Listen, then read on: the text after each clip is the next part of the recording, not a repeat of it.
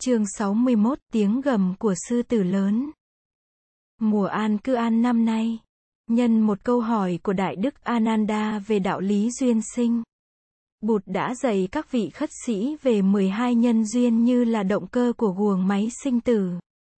Người bảo thầy Ananda, đạo lý duyên sinh là đạo lý rất vi diệu và thâm sâu. Các vị đừng nghĩ rằng có thể thấu hiểu được hết chiều sâu của đạo lý này bằng ngôn từ và lý luận. Các vị khất sĩ ngày xưa thầy Uruvela Kasapa nhờ được nghe đạo lý nhân duyên mà thấy được và vào được chánh pháp. Ngày xưa Sariputta cũng nhờ nghe được một bài kệ về đạo lý nhân duyên mà hôm nay đã trở nên một trong những khuôn mặt của chúng trung tôn. Này các vị trong mỗi giây phút của cuộc sống hàng ngày, các vị phải quán chiếu về tự tính duyên sinh của vạn pháp. Nhìn vào một tờ lá hay một hạt mưa, các vị phải tập thấy cho được tất cả những điều kiện gần xa đã đưa tới sự có mặt của tờ lá ấy hay của hạt mưa ấy. Các vị nên biết rằng thế giới được dệt thành bởi những màn nhân duyên chẳng chịt. Cái này có vì cái kia có. Cái này không vì cái kia không. Cái này sinh vì cái kia sinh. Cái này diệt vì cái kia diệt. Sự sinh diệt của một pháp tùy thuộc vào sự sinh diệt của tất cả các pháp. Sự sinh diệt của tất cả các pháp tùy thuộc vào sự sinh diệt của một pháp. Trong cái một có cái tất cả, và trong cái tất cả có cái một. Cái một, tức là cái tất cả. Cái tất cả, tức là cái một. Không có cái một, thì không có cái tất cả. Không có cái tất cả, thì không có cái một. Đây là chỗ vi diệu của đạo lý duyên sinh. Nếu quán sát cho thấu triệt tự tính của vạn pháp, các vị sẽ vượt thoát ra ngoài cái lo và cái khổ về sinh tử. Nói một cách khác hơn là thoát ra được ngoài vòng sinh tử. Các vị khất sĩ duyên khởi chẳng chịt nhiều tầng nhiều lớp, nhưng quý vị có thể phân biệt bốn loại. Đó là nhân duyên, tăng thượng duyên, đẳng vô gián duyên, và sở duyên duyên. Nhân duyên là điều kiện chính yếu gần nhất, như hạt lúa là điều kiện chính yếu để phát sinh ra cây lúa. Tăng thượng duyên là những điều kiện phù trợ, như nắng, mưa, hơi ấm, đất màu giúp cho hạt lúa nảy mầm lớn lên thành cây lúa. Đẳng vô gián duyên, tức là sự tiếp nối không gián đoạn của dòng lưu truyền. Thiếu sự tiếp nối, thì sự trưởng thành của cây lúa bị gián đoạn nửa chừng. Sở duyên duyên là đối tượng của nhận thức, bởi vì nhận thức bao giờ cũng là nhận thức một cái gì. Nhận thức không rời đối tượng nhận thức. Hạt lúa, cây lúa, và các điều kiện xa gần đưa tới sự có mặt của cây lúa tất cả đều là đối tượng của nhận thức. Không thể tách rời ra khỏi nhận thức. Tâm thức vì vậy là một điều kiện căn bản của hiện hữu. Này các vị khất sĩ sở dĩ có khổ đau là vì có sinh tử. Tại sao có sinh tử? Tại vì có vô minh.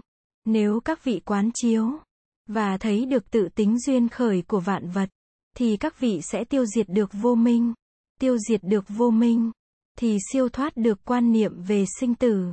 Thoát được sinh tử, thì diệt được mọi khổ đau và lo âu.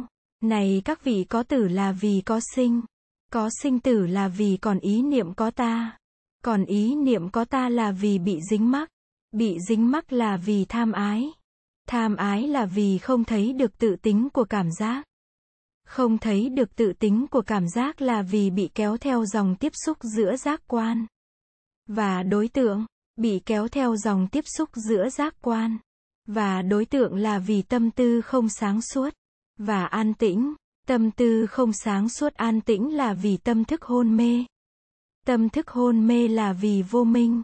12 cái khoen của vòng xích ấy nối liền nhau. Trong một cái có cả 11 cái kia. Thiếu một cái thì 11 cái kia cũng không có. Từ, sinh, hữu, thù, ái, thọ, xúc, lục nhập, danh sắc, thức, hành, và vô minh là tên gọi của 12 cái khoen ấy. Các vị khất sĩ vô minh là chất liệu căn bản của cả 12 nhân duyên.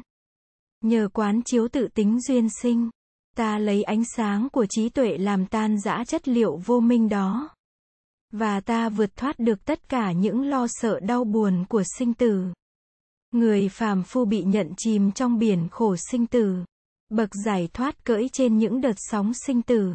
Mà đi, 12 cái khoen của vòng xích trở nên 12 cái bánh xe của một cỗ xe chở người tới giác ngộ. Bậc giác ngộ sống trên đời. Nhưng không bao giờ bị cuộc đời làm cho chìm đắm. Các vị khất sĩ các vị đừng trốn chạy sinh tử. Các vị chỉ cần vượt thắng lên trên sinh tử. Mà thôi, siêu việt sinh tử. Đó là trí khí của bậc đại trượng phu. Trong một buổi pháp đàm được tổ chức sau đó mấy hôm. Đại Đức Mahakasapa cho biết Bụt đã từng giảng dạy nhiều lần về đạo lý nhân duyên. Và đạo lý này có thể coi như là trọng tâm của đạo giác ngộ. Và Đại Đức cho biết có lần Bụt đã dùng hình ảnh một bó lau. Để làm ví dụ, người nói không có ai làm ra các nhân duyên cả, mà chính các nhân duyên tự làm ra nhau. Vô minh làm ra hành, và hành làm ra vô minh, hành làm ra thức, và thức làm ra hành, cũng như những cọng lau dựa vào nhau, mà đứng, một cọng lau bị kéo qua một bên, thì cọng kia rơi xuống. Vạn vật trong vũ trụ cũng vậy. Một làm ra tất cả, và tất cả làm ra một. Nhìn cho sâu, ta thấy cái một trong tất cả, và ta thấy tất cả trong cái một. Cũng trong mùa an cư, Bụt bị một nhóm bà la môn âm mưu trả thù bằng cách vu cáo rằng người đã ăn nằm với một người đàn bà. Cho đến khi, người này có thai rồi bỏ. Vụ âm mưu này được tổ chức rất khéo léo.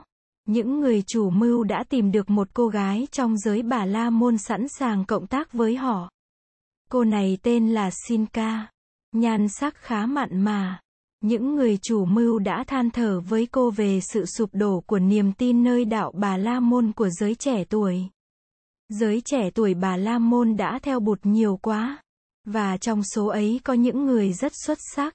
Một khi theo bụt họ đã không ngần ngại nói tới những cái mà họ cho là sai lầm, và hẹp hòi trong đạo Bà La Môn. Nóng lòng vì nền đạo đức của tổ tiên. Cô Sinka nói rằng, Cô có thể làm bất cứ gì để cứu vãn tình thế. Và cô đã làm theo những lời chỉ dẫn của những người chủ mưu. Ngày nào cô cũng ăn mặc thật đẹp, và đi về tu viện Zetevana. Trên tay luôn luôn có một bó hoa. Nhưng cô không đi chùa vào giờ người khác đi chùa. Cô chỉ tới chùa vào giờ những người khác rời chùa.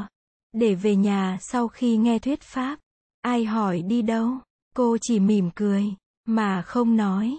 Có khi cô lại nói nửa úp nửa mở. Tôi đi đâu? Thì đi. Việc gì đến quý vị?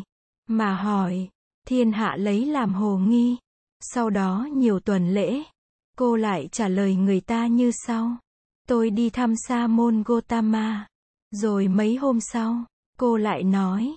Ngủ lại tu viện Zetevana thật là vui. Những điều đó làm nhiều người chối tai nhưng cũng làm cho một số người sinh ra hoài nghi. Tuy nhiên, không ai phê phán gì. Cho đến một hôm, Sinka xuất hiện trong một buổi thuyết pháp của Bụt. Bụng của cô đã phình lên khá lớn. Bụt đang thuyết pháp nửa chừng. Thì cô bước lên, trước mặt thính chúng đông đảo. Cô nói lớn, Sa môn Gotama ngài thuyết pháp rất là hay. Và ngài là một người có thế lực lớn. Nhưng Ngài không bao bọc được cho một người đàn bà yếu đuối đã vì Ngài. Mà bụng mang dạ chừa. Đứa con trong bụng này là của Ngài. Nếu Ngài không chịu nhận trách nhiệm làm cha nó, thì ai nhận đây? Thính chúng xôn xao. Mọi người đưa mắt hỏi nhau rồi nhìn lên bụt. Bụt nói với Sinka, miệng người mỉm cười. Này cô bé, chuyện này là thật hay giả? Thì chỉ có cô, và ta biết rõ. Mà thôi, xin ca hơi mất bình tĩnh. Nhưng cô cố lấy giọng rắn giỏi. Đúng rồi, việc này có thật hay không có thật, thì chỉ có Sa môn Gotama. Và tôi biết, mà thôi, quần chúng không chịu đựng được sự ngạc nhiên nữa. Nhiều người xô ghế đứng dậy, nhất là những người ngồi phía sau. Xin ca hoảng hốt, tưởng thiên hạ đang lén tấn công mình. Cô tìm cách thoát thân. Cô vụng về vấp phải một cái cột nhà. Cô gượng níu lấy cột nhà.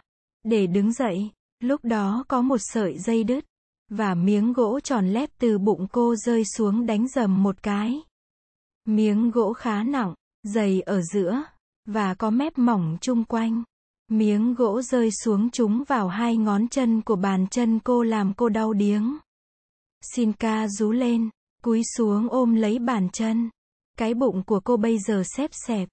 Quần chúng thở phào nhẹ nhõm. Nhiều người phá lên cười ngặt nghẽo. Có một ni sư đứng dậy. Và tiến lên.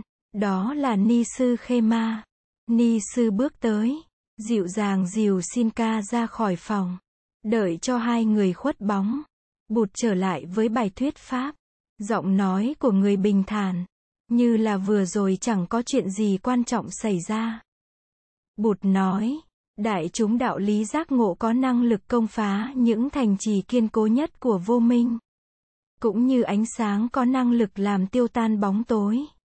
Những đạo lý như bốn sự thật, vô thường, vô ngã, duyên sinh, bốn niệm xứ, bảy giác chi, ba cánh cửa giải thoát và con đường tám sự chân chính đã được tuyên thuyết trong nhân gian như những tiếng gầm của một con sư tử lớn, đẩy lui hàng trăm hàng ngàn tà thuyết và hí luận. Này các vị, sư tử là vua của các loài thú. Khi con sư tử ra khỏi hang, nó uốn mình và vươn vai. Sau khi uốn mình và vươn vai, nó đưa cặp mắt sáng nhìn ra bốn phía. Rồi nó gầm lên ba lần tiếng gầm của loài sư tử. Sau đó nó mới đi tìm mồi. Này các vị, bất cứ loài thú nào trong rừng nghe tiếng gầm của sư tử cũng đều lấy làm sợ hãi. Có con núp kín, có con run rẩy, có con bỏ chạy, có con rời rã cả tứ chi không còn biết làm gì nữa. Chim bay lên cao, loài cư trú dưới nước như thuồng luồng, và cá sấu hấp tấp lội xuống nước trồn, cáo, và các loài ở hang chui xuống hang sâu. Những con voi trong các làng xóm lân cận, dù là voi của vua có trang sức dây nịt và lộng vàng, đều hoảng sợ, tung bỏ tất cả những đồ trang sức mà chạy, có khi văng cả phân và nước tiểu. Con sư tử có uy lực lớn như thế đó. Đại chúng pháp âm của đạo giác ngộ cũng giống như tiếng gầm của con sư tử pháp âm giác ngộ được cất lên, thì tất cả các tà thuyết đều run sợ. Các đạo lý vô thường, vô ngã, duyên sinh một khi được tuyên thuyết lên, thì tất cả những ai lâu nay nương náu, và cảm thấy an ổn trong vô minh, và trong quên lãng đều phải giật mình. Loài người cũng vậy, mà loài trời cũng vậy. Khi bừng tỉnh giấc mơ, mọi người thấy được sự thật chói lòa. Thì ra lâu nay chúng ta đang ôm lấy hiểm nguy. Chúng ta đã nhận cái vô thường làm cái thường, cái vô ngã làm cái ngã, cái khổ làm cái vui, cái tạm bợ làm cái vĩnh cửu, cái giả làm cái thật. Đã đến lúc chúng ta phải phá tung tất cả những màn lưới quên lãng và luận chấp mà đi. Đại chúng các học thuyết của nhân gian đều bị ràng buộc vào ý niệm có và không. Pháp âm của đạo giác ngộ đưa nhân gian ra khỏi màn lưới dày đặc của muôn ngàn lý luận ấy. Đạo lý giác ngộ vượt thoát mọi ý niệm có không? Mỗi khi có một bậc giác ngộ ra đời là pháp âm giác ngộ lại được dịp vang động như tiếng hải chiều Khi hải chiều lên, tất cả đều bị cuốn phăng theo ngọn sóng. Pháp âm giác ngộ cũng hùng vĩ như tiếng hải chiều Đại chúng nhân gian thường bị vướng mắc trong bốn cái cạm bẫy lớn. Cạm bẫy thứ nhất là dục lạc. Cạm bẫy thứ hai là kiến thức. Cạm bẫy thứ ba là nghi lễ. Cạm bẫy thứ tư là ý niệm về ngã. Vướng mắc vào các cạm bẫy ấy. Con người không còn vùng vẫy được. Pháp âm giác ngộ đưa con người thoát ra bốn thứ cạm bẫy lớn này. Đại chúng đạo lý duyên khởi là con đường đưa mọi người ra khỏi mọi cố chấp và cạm bẫy. Các vị phải thường xuyên quan sát tự tánh duyên khởi trong đời sống hàng ngày của các vị. Nơi thân thể, nơi cảm thọ, nơi tâm ý, và nơi vạn pháp, đối tượng của tâm ý. Buổi thuyết pháp của Bụt được Đại Đức Ananda trùng tuyên ngày hôm sau tại giảng đường Lộc Mẫu. Đại Đức đặt tên cho bài thuyết pháp này là Kinh Tiếng Gầm của Sư Tử. Mùa an cư năm ấy, rất nhiều vị khất sĩ trong tu viện mắc phải bệnh sốt rét. Có nhiều thầy sốt cho đến ốm o và xanh xao. Rất nhiều thầy không đủ sức để ôm bát đi khất thực. Họ phải nằm tại nhà chờ các vị khất sĩ đi khất thực về chia sẻ thức ăn với họ. Nhưng hầu hết thức ăn xin được là cơm có chan nước cà ri. Thức ăn này quá cứng và quá khô đối với người bệnh. Thành ra những vị khất sĩ bị sốt không thể nào nuốt được. Biết vậy, Bụt cho phép giới cư sĩ cúng dường cho các vị khất sĩ bệnh các thức ăn mềm và có nhiều chất lượng bổ dưỡng như mật, sữa, đường, đề hồ và dâu. Nhờ những thức ăn ấy, các vị khất sĩ bị bệnh phục hồi được sức khỏe một cách từ từ. Một hôm sau giờ ngồi thiền, Bụt nghe tiếng quạ kêu dâm ran bốn phía. Người đi ra, thì thấy một số các vị khất sĩ đang cho quả ăn các thức ăn rất quý đã được cúng dường đặc biệt cho người bệnh. Các vị khất sĩ này là những người được cử ra săn sóc cho bệnh nhân. Họ trình với bụt rằng sở dĩ họ phải cho quả ăn các thức ăn quý giá này vì có một số các vị khất sĩ sốt vào buổi sáng nên không thọ thực được, quá giờ ngọ thì không được ăn nữa. Cho nên, thức ăn phải đem cho quả ăn. Bụt hỏi tại sao không giữ các thức ăn này lại cho ngày mai. Các vị trả lời là họ không được phép giữ thức ăn qua đêm. Bụt dậy trong khi bệnh. Các vị khất sĩ có quyền thọ thực sau giờ ngọ. Và cũng có quyền giữ các thức ăn đến ngày hôm sau. Một vị y sĩ tại thủ đô gặp Đại Đức Sariputta và đề nghị với Đại Đức một thứ thức ăn được chế biến bằng năm yếu tố có nhiều chất đạm để bồi bổ cho các vị khất sĩ đã vì sốt và rét mà trở nên ốm yếu xanh xao.